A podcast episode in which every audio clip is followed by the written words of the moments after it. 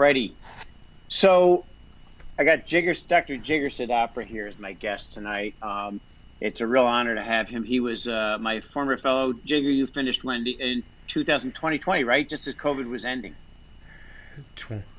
Exactly, 2020. It was a great year to go out into practice. yeah, right. I mean, talk about. Yeah, I guess the only thing worse could have been, you know, maybe uh, a few months earlier, but uh, uh, really strange, uncertain times. But uh, so, uh, Jigar and I had the honor, of, or I had the honor of really spending a year with him, and um, you know, getting to know him, and then experiencing COVID together. But um, so he's been practiced now for a year and a few months, and um, and it's always one of the questions I get at all the meetings is you know how do you how do you join someone? What are the ingredients for success? And I, um, so just to tell every for those who don't know you, um, you know he, he did his residency at Ohio State, the Ohio State, right? Um, it was introduced Thank to you facial for including plastic the surgery. The the Ohio State.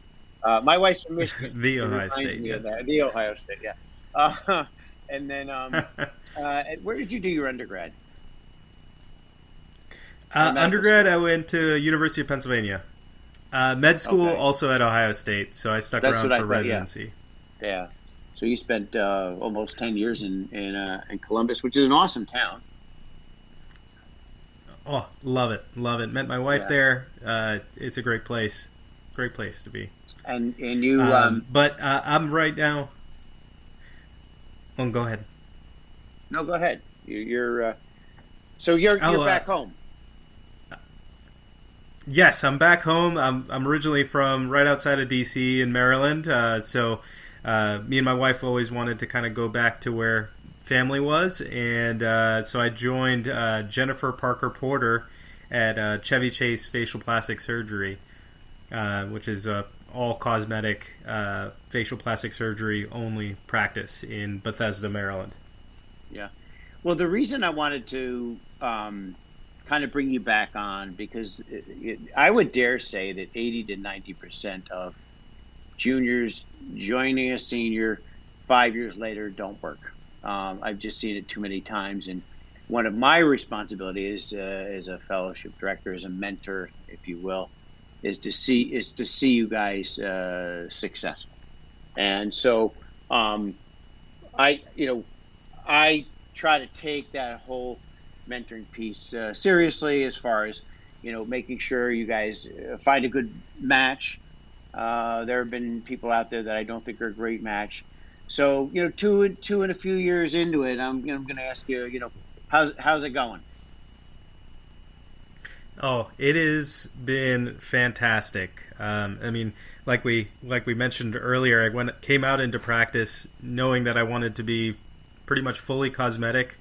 Going out uh, at the start of the pandemic, didn't really know exactly what that was going to entail, whether anybody would would even come to me or was even going outside for that matter. And so um, things have been going fantastic. Been able to grow a aging face practice, and then uh, brought hair transplant to this practice as well. Um, and things could not be going better. that's awesome so like what is your maybe average week like um, you know as far as where where you spend your time Uh, and, you know that sort of thing Yeah, so uh, Mondays uh, typically do a hair transplant every Monday. Tuesday is my typical OR day, um, and then spend the rest of the week uh, in, in clinic seeing patients, doing injectables, lasers, um, and in office treatments. so you're doing you're doing non-surgical as well right Yes, yes, definitely. Which uh, which I really enjoy the non-surgical aspect Yeah, too. well, you always have. I mean, you were you were good at it. You enjoyed it. Um, how how was it, how hard was it to, you know, I knew you got good training with us with hair, but um, how how hard was it to start that? Uh, it was definitely a challenge, um, and I, I mean, one of the things that I think when when I, I mean, just at our recent facial plastics meeting, I was asked by a number of colleagues about like, hey, how did you really get started with that? Um, because it it sounds good on paper to add add hair to a practice, but there can definitely be some challenges uh, going uh, getting that started. It's um, one of the hardest things. It, I mean, I will it's say been, it's one of the hardest things to add. Yep, I, I agree. I think the the challenge was finding uh, the right techs, um, and literally found people on Indeed, and they're such a tight little community. You're able to kind of get an in with one, and then they maybe have a friend that they've been working with for 20 years, and and so far now we're we're up to about like six or seven techs that we're, we're we kind of have a good relationship with, um, and then you don't. I mean, you're you're big on not spending out on the biggest technology, and I think there are great hair transplant systems, whether that's FUE or FUT. All you need is a 10 blade, and you can really get things done at a pretty low cost. So why do why did I always preach that to you guys? Uh, I mean, there's you don't just have to take into account the uh, the cost of the actual, let's say, laser for this example there's the the operational cost of the the space that it takes up, the person, the staff that has to take care of it, the maintenance. So there's a lot more cost that goes into it, and if you can if you can find a cheaper alternative, um, I think we we kind of fail to do the appropriate cost accounting uh, when right. when looking to bring on an expensive piece of equipment. Yeah. And so I wanted to keep my my costs low and basically we started only doing FUT cases, and you just need a bunch of ten blades and a little bit of suture, and yeah. the rest of the cost is with the techs. So how did you get yourself busy? I mean, people are going to say that because it's it's as you know, it is again we've I had a hair transplant practice for about ten years. My, uh, my partner, as you know, we, we took over Dr. Beaner's practice. We acquired that. It is always hard um, you know, people think it's a great idea, but lining up the text, the barrier, as I call the barrier to entry, is really hard. How did you get busy?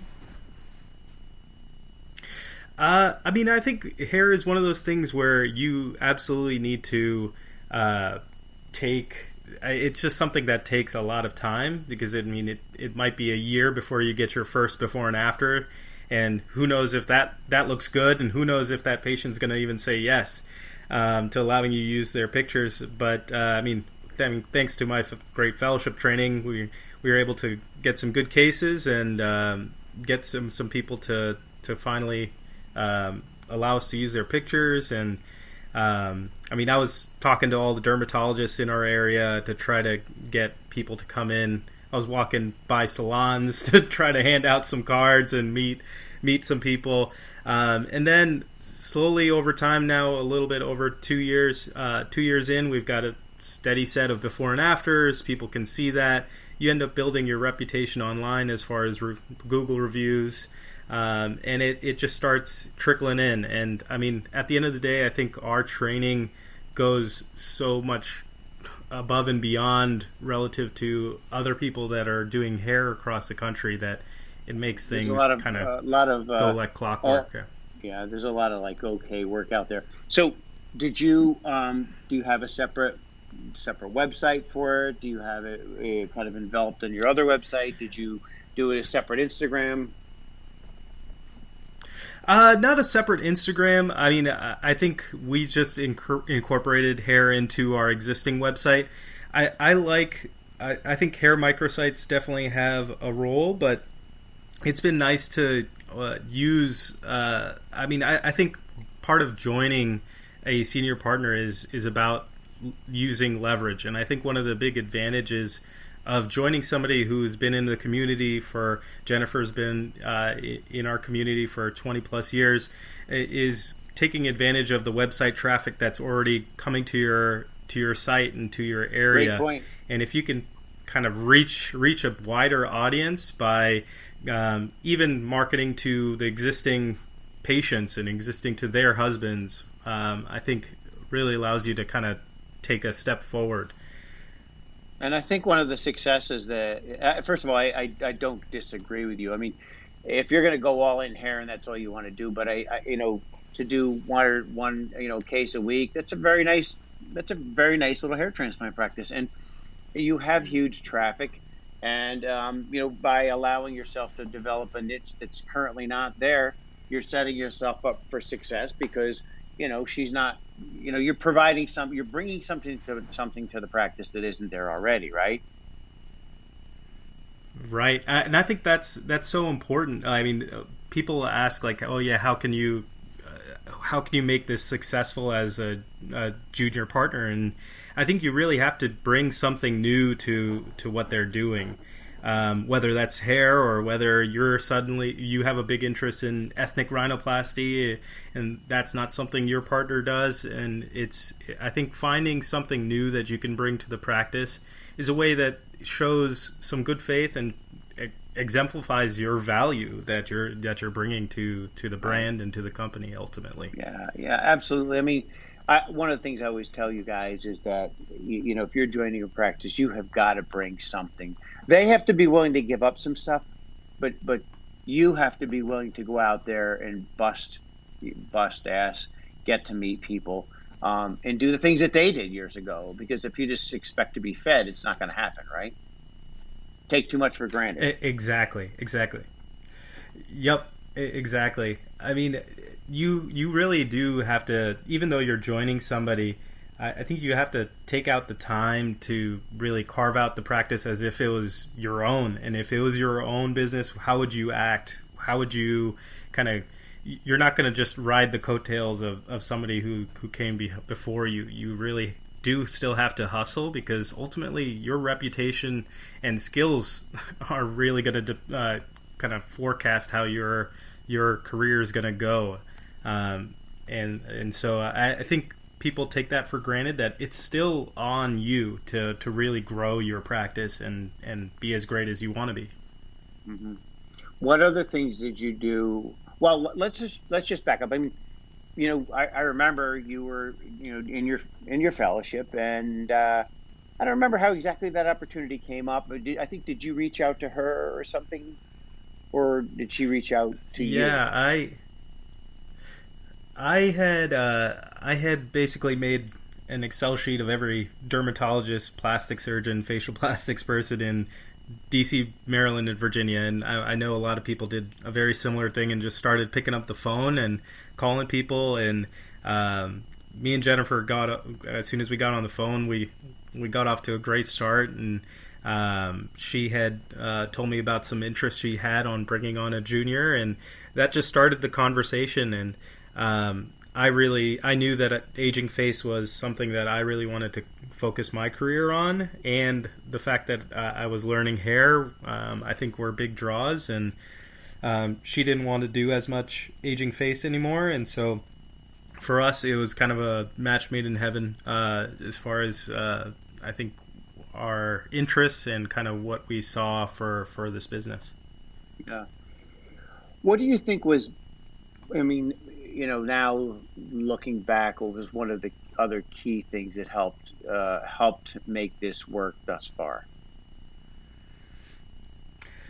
Uh, I mean, I think I, I knew coming out, and we had decided to to kind of team up even before uh, the pandemic had started. At this point, um, but the pandemic only made this decision uh, I think better in my in my instance.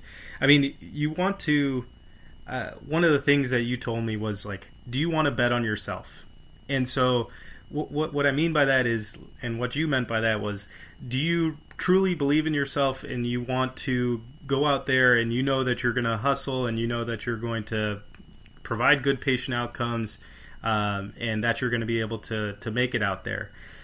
But at the same time, if you, you want to share some of the risk, do, do you remember why um, I said um, that? No. Remind me.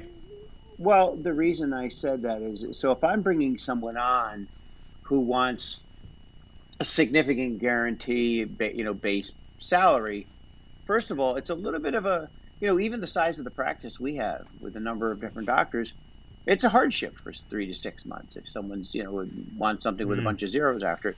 Um, so, um, but if someone comes to me and says, "You give me either all performance or give me a very low base and a performance piece," and if the performance piece is fair, which I know you know enough that I can guide you to make sure that you're not going to get a bad situation, mm-hmm. um, uh, that as a, as a senior partner is appealing because I'm like, okay, this guy or woman is going to go out and bust ass and prove themselves. And so it, it it's it's selling you that someone is more likely to be part of your culture. Because I've had it the other way where someone you know came in and you know they they wanted a bigger base. And not only is it a, you know it, it concerns you. You're much more like less likely to want to bring that person on. Does that make sense? Right. It, it almost seems like uh, I from from a senior partner standpoint it, that's almost like a, a little red flag. Uh, if you are looking to to look for somebody who wants to grow really grow the practice yeah, and here's the thing: is so you bring you bring someone are happy with the status quo. Yeah, and and you bring somebody on, and you may not see revenue for a few months. So it's it definitely is a drag on the practice. Um, but if they have a lower base mm-hmm. salary, mm-hmm. salary, that person is saying to you, "I'm willing to share some of this risk because I believe in myself, and I'm going to prove myself to you." Right. Exactly. Exactly. Uh, anyway, I mean, it's so, it's not the right Go ahead. No, no, go ahead. I just I, I wanted to share with you why, as a as a per, person bringing someone on, why I you know advised you to take that kind of position with her. For sure. No, absolutely. So you you basically you know took kind of a high performance model piece and uh, you got there, you hustled. What other things did you do to show her or prove to her that you were, you know, you weren't just looking for a paycheck, and and and that you were serious about bringing business in the door? Uh, I mean, I, I, think creating the the hair transplant uh, piece of the practice aside, I mean, I, I, think I was able to show show her that I'm treating this business as if it was my own.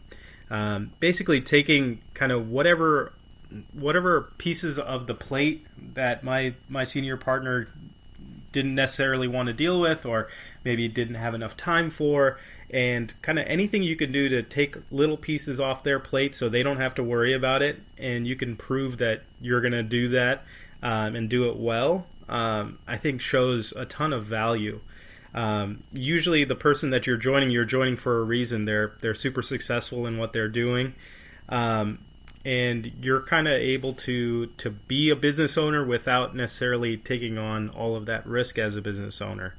Um, and each of those opportunities is such a, a huge opportunity to learn too. I mean, uh, whether it's hiring a, a medical assistant or showing somebody the door. I mean, those are huge learning opportunities, and so you're you're gaining all that valuable experience at the and at the same time you're you're uh, really showing your worth worth within the the business.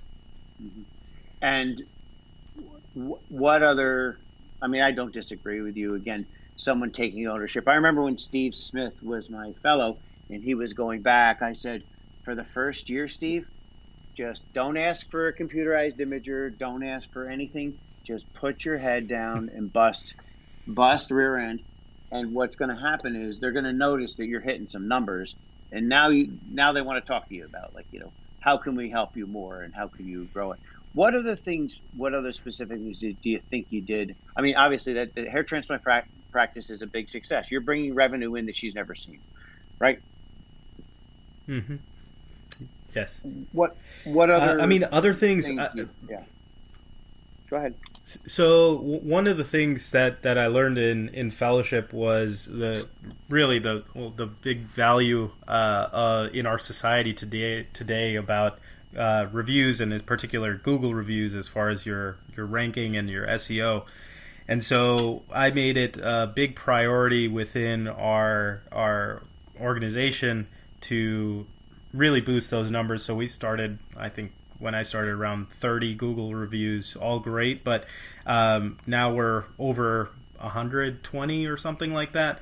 Um, and so basically, we implemented a system um, uh, for at every morning meeting when we're discussing all the patients, we're we're discussing oh we're identifying those key patients that are happy or has been with us for years, um, and so that is only kind of driven driven even more uh, people to our practice and kept her even more busy and filled my schedule as well. Yeah, no, absolutely. I look, um, you know, we a lot of people my generation, as you know, we are fixed and focused on it when you were there, but that's because we went a number of years with our head in the cloud and realized that. But the reality is, you don't buy anything unless you read the reviews, right? Mm-hmm. Exactly. Yep. Yeah. And I mean, at, at, at the end of the day, like you're uh, you're coming out of fellowship um, in, in, this case um, with a whole set of fresh ideas. There are things that I learned in fellowship that are unique that I was able to bring to the practice, and um, there's always kind of this fresh, fresh ideas that that you can get and that you're bringing to the table as far as kind of further improving the systems and processes uh, that may be there. Any other specific things that you you learned with us that you brought there that you think got Dr. Porter's attention? She's like, okay, this guy's this guy's uh, he's not just here looking for a paycheck. He, he's going to help us grow. I mean, I think one of the things is having a discussion and figuring out what things the your senior may enjoy doing and what they maybe don't love pre- paying as much attention to. And so, social media was one of those things that I felt like um, I was able to kind of take over and help help build a little bit more and put a little bit more effort into. Um, and so we've been able to grow uh, from a social media standpoint as well um, to to kind of help grow the practice. Yeah, that's great. Any any little pearls, things you've learned doing social media that you know you might want to just share? I mean, I, I think we're we all get into our heads sometimes that like patients aren't gonna want to see um, like the little nitty gritty stuff, even if it's if it's something that seems super mundane to us. Um, I, I, think we we kind of don't want to post anything that's not our A plus plus plus result um, or something extremely unique, uh, very rare disease or something like that. And I think we just kind of need to just get out of our heads and realize that the average person out there has never seen these things. Even a simple, simple little thing like Botox. mm-hmm. A lot of these people have, haven't really even really thought of it as an option, and you can just reach such a wide audience um, by just getting out of your head and kind of just just putting yourself out there a, a lot more. Mm-hmm. What uh, what other advice could you give to someone else looking to um, you know join uh, a more senior person? They're in fellowship. They've identified a few people. What other advice? Any anything else you can think of? Yeah, I mean, I, I think uh, you have to almost think of this like creating an economy of scale.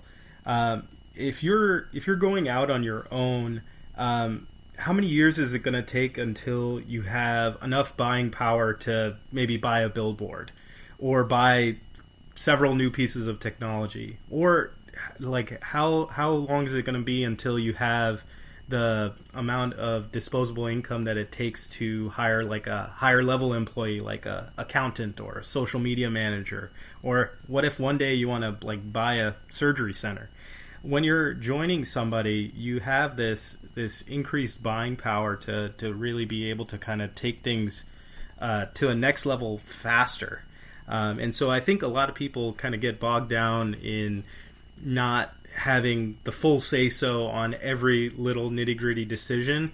Um, and if you're able to kind of control your ego um, you're you're going to actually reap a lot of rewards, and I think it's going to go both ways. It's it's uh, you're always looking for a win-win uh, in in business and in medicine, and so I think it's a really good way as long as you find the right person uh, to get a win-win. Um, I mean, how long would it really take if you went out on your own to get all those real those competitive advantages um, that your no, you know, com- competition a, may already have? That's a really, really, really, really good point for a lot of reasons. First of all, I mean, take you know, and and that's sometimes what really rubs senior partners along, you know, the wrong way. They remember that You know, I used to take out all my own stitches for 10 years. I took all my own photograph photographs for 10 years. I mean, um, fast forward, and you know, the reason that Slaughter and I get along so well is that I not to try not to take him for granted. He tries not to take me for granted, and you know, he basically starts, and he's got a busy, busy hair transplant practice. You know, I mean, we've got patient concierge, we've got a marketing team. I mean, you know I mean, it takes years to get to that point, and with that, there's a respect in the relationship going back and forth, so that um, you know, and you know, I don't have to say, you know, it took me ten years to you know have a someone there to take all my pictures because I took my my own. And just not taking things for granted like any relationship right? I mean it's just like a marriage. It's, and and it is hard sometimes as a senior person because someone says well we think we should be marketing or doing more of this and whatever. And in reality that senior partner may have been down that road spent a fortune gotten burned. And so they have a, a data point that you can't relate to. Um, but the other thing I think is really important, and, and hopefully this is you're you're doing this is uh, you know regular communication. Um, you know, at the meeting because I I don't get to see Slaughter and I are busy in different directions, and you know he's one of my partners now. But at the meeting Saturday morning, I texted him and said, "Hey, what are you up to?" And let's go grab coffee. We just sat and talked for two hours. You know, and I'd ask him, where do you, where do you want the future to be, and what would you like, you know, in five years, what you know, what would, but but the key is that communication back and forth, and it's so easy to get stuck up and not communicating because you're busy. How do you guys uh, effectively communicate um, and make time for that? Uh, I mean, we set aside uh, time regularly um, to meet one on one to not just review performance, but also talk about uh, directions that we we see for the future. Um, and I mean, we, we, don't have like a set schedule like every month. We're meeting every second Tuesday or anything like that. But um, every every few months, we definitely do a, a check in. Um, a lot of the initiatives that we're that we uh, have taken on, whether it's hiring some uh, new personnel or a new marketing effort, um, a lot of those as you take some of that responsibility um, from your senior, a lot of those end up being small little discussions, small little meetings of how much we want to allocate to marketing per, per se. Or, um, I think those little meetings, uh, because we we are sharing some some of the responsibility, um, some of the responsibilities, it, it, it tends to come organically. Um, and, and, it's it, I couldn't agree more about communication. I mean, uh, I, I, think one of the things that has been a big advantage, um, I, I, think for uh, seeing it from the senior partners uh, way, is that the junior can kind of act as like a, a sounding board for both medical issues and then also business issues too, like um, I think a senior partner get gets much more out of discussing potential business strategy with you compared to maybe a patient care coordinator or a manager. Um, and in, in return, that I think you you hit the nail on the head as far as you're you're gaining so much by their experience, and they may have been burned by uh, X strategy in the past, and you're you're really getting getting to take advantage of that that knowledge without having to go down that road. Mm-hmm. I mean, a perfect example for me is just buying equipment. And um, you know, so often junior people can be like, "We need this," and we're losing business. The people down the street have this, and yet the senior partners bought so many pieces of equipment that is sitting, sitting, you know, sat in a corner some year, and or you know, once it was used, or the novelty wears off, and and you do that a number of times, you start to really, uh, you know, scrutinize: Do we need this piece of equipment? Um, you know, and that's just one, you know, one example. But uh, the you know the communication is is key. The other thing I think is important. um, I know a buddy of mine who did 16 uh, business acquisitions and sold the company, walked away with a lot of money. But um, he taught me a lesson about. it. He says, you know, in in my 16 acquisitions that I did I had two that were kind of failures. And he goes, you know what? It didn't matter what was written on paper. It's it's the people behind the deal. and you know he says I had red flags, or you know had red flags, or had, you know, and I think when you're having the conversation early on, like you said, you guys just kind of got along. You really felt like, um, but if, if if you're not feeling there's integrity on both sides of the equation, probably even though you feel like, yo, geez, I'd want to join this person because it's you know, a great opportunity and salary, it's probably it's probably not ideal. But I, I never forgot that. He said, if you're ever doing an acquisition, always look at you know the person behind the, the equation. It doesn't matter what's in the contract. Hmm. Yeah. I, I I couldn't agree more. It's all about trust. At the end of the day, um, you've got to trust them that that uh, they're going to do right by you, whatever they said they were going to potentially give up. They're they're going to kind of follow through with that, and they're going to bring you patience. But at the same time, they they got to put a lot of trust in you that you're going to take their baby and and help grow that that baby, and right. you're not going to neglect kind of their what they've struggled so long to to grow. Um, and in that those those types of things, I feel like you can see pretty clearly and pretty easily um, as soon as you kind of meet somebody and you you watch them work for a little bit. Mm-hmm. Yeah, I mean, I think you know, again, senior people, I hear it all the time. It's the whole you know entitlement thing. You're you, so you know you you've proven to this person that you're going to work as hard as they have to get things going. You're not going to take anything for granted. What other you know, what other advice, any other advice, any, you know, challenges, things that you have struggled with, or things that you, you, you were glad you got taken care of ahead of time? I mean, I, I think I was I was really happy to have uh, had the guidance uh, uh, about when, when joining somebody. You really want to be as sure as you can um, that you're joining the right person, and so I mean, really learning about somebody, learning about their reputation um, within a community. I, I, think the the person itself matters more so than than the actual opportunity on paper. And so whether that's joining uh, somebody else in facial plastics or general plastics or a derm or ENT, um, it's it's all about the people and yeah. kind of what, what your trust is on them. So things are going, you know, so things are going well in the practice. You're growing together. What should a junior person expect as far as, you know, talk about partnership, equity, that that sort of thing? You know, based on what you know. I mean, I think being upfront about about some of those goals is super important. So, I mean, there's plenty of people out there that are kind of happy being pretty busy. They don't really have an intention on buying the practice or anything like that.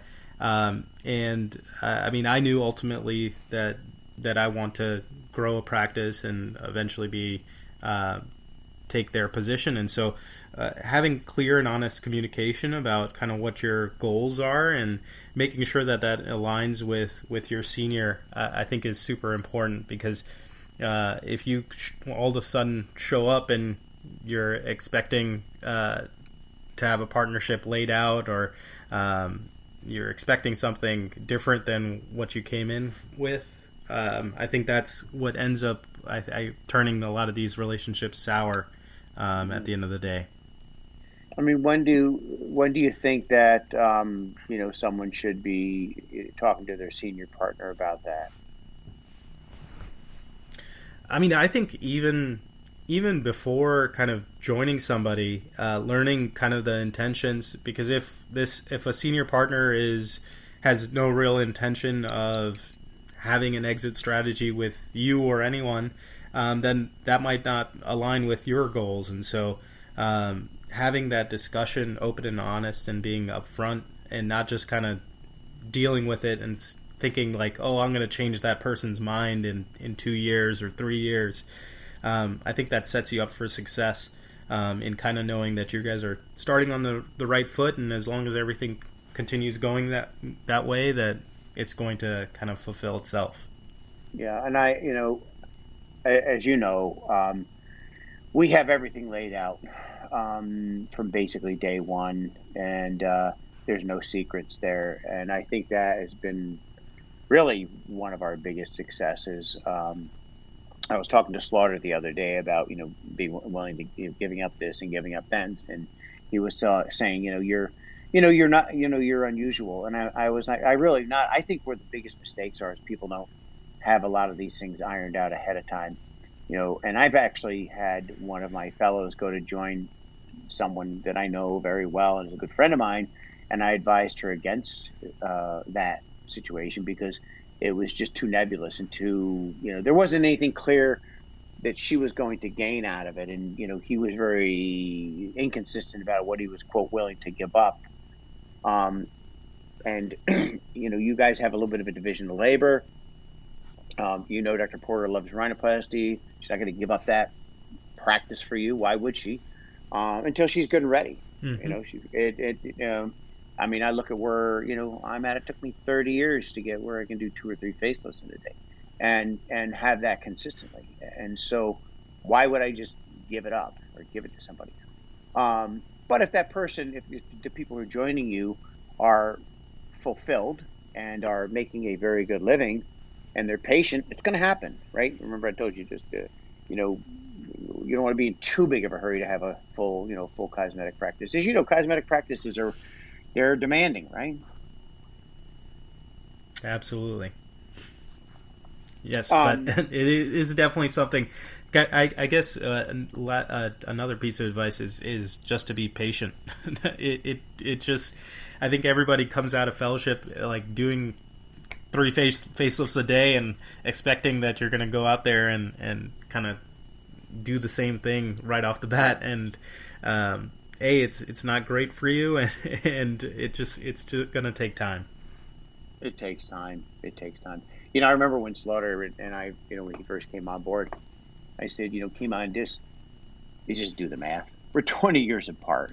I mean you know and if you're you know and now you know he's got his he's getting his aging face he you know um, he's got very busy hair very busy soft tissue practice and so, uh, and he's and he's making a very nice living, and really that's what it comes down to too. You know, you don't want to be, um, and he can do all the, you know, he's recently just decided. You, you, probably, I'd love you to see the pictures of this massive renovation. The place looks amazing, but um, you know, he's he's really taking charge of the clinical part of the of the Rejuva Center, um, and is going to put together all of our clinical training programs and all that other stuff. So you know he's fulfilled along those lines and, and that's where he you know where he he gets his AD, you know that's where people start wanting to talk to him. But again back to the same thing it is a numbers game. At some point you know I don't want to work as hard and I've already started to rework my schedule a little bit.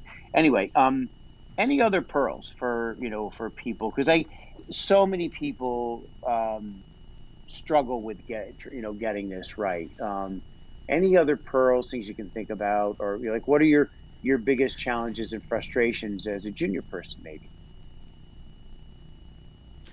Uh, I mean, f- frustration wise, I mean, thankfully there there really haven't been much. I mean, I, I think I understood um, that there were going to be some things that that you kind of have to take a back seat on. Um, that change is hard for for anybody, um, whether that's in business or even in medicine, and so I think just being patient w- with with the whole process and understanding that it, your your say so is is going to come and your ideas um, may come to fruition, but um, there may be a reason why why somebody's not eager to do something different when something's worked for for 20 years. Um.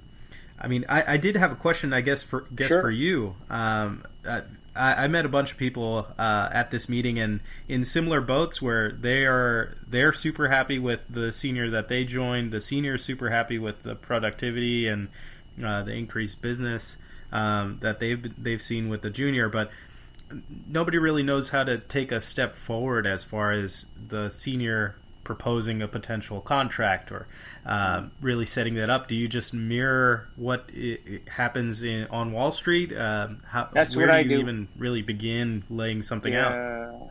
So you know, it's interesting because you're you're seeing, and I actually could go on. I could do a whole podcast on private equity and what's going on in, in healthcare right now.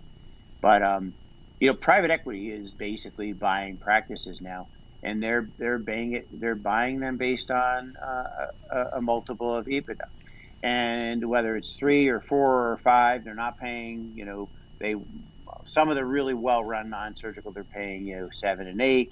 Um, but all of these business models need to be separated and evaluated separately. Um, and this is another place where I think so many of the practices fail because everything's not been separated and, and, and evaluated separately. But for example, the fact that we have all new furniture, we have all this, it isn't worth anything to an investor.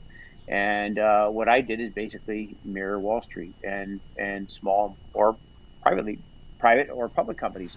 And you know, I can't expect my partners to buy stock um, you know, the old-fashioned way. What's in accounts receivable? You know, you take the depreciated furniture, um, and and the other thing that needs to be done is when you determine your profit or EBITDA, um, it's determined based on the fair market value of the doctor's salary coming out. So, um, and I don't know if that makes sense, but uh, that's a really important thing to do because the only thing that's worth anything is the profit right? I mean, when you when when makes sense. Uh, when right now private equity is buying up practices, right? They're buying up medical spas, and what they're doing is they're just paying a multiple of EBITDA. EBITDA. Don't they don't care if you have a CoolSculpting machine. They don't. They want to see your profit loss statements, and it really should be no way no different for us.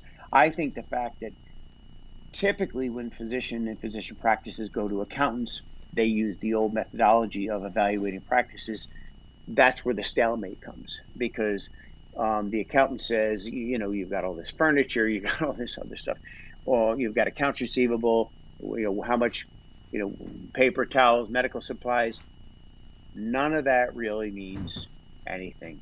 Um, and I learned that a long, long time ago. I remember talking to an accountant. I, he came in, we are trying to do evaluation in the surgery center, and he said to me, I said to him, I said, you want to go down and see it? He's like, no, I'm good. I'm like, what do you mean? You, you don't want to see it? He's like, no, nah, it's all right here. It's in the numbers. And, you know, and so that's where, where the valuation needs to come in. But I would encourage that as early as is possible um, before it becomes a contentious discussion. And this is where so many of them fall apart at year four and five because they're in the honeymoon phase for a few years.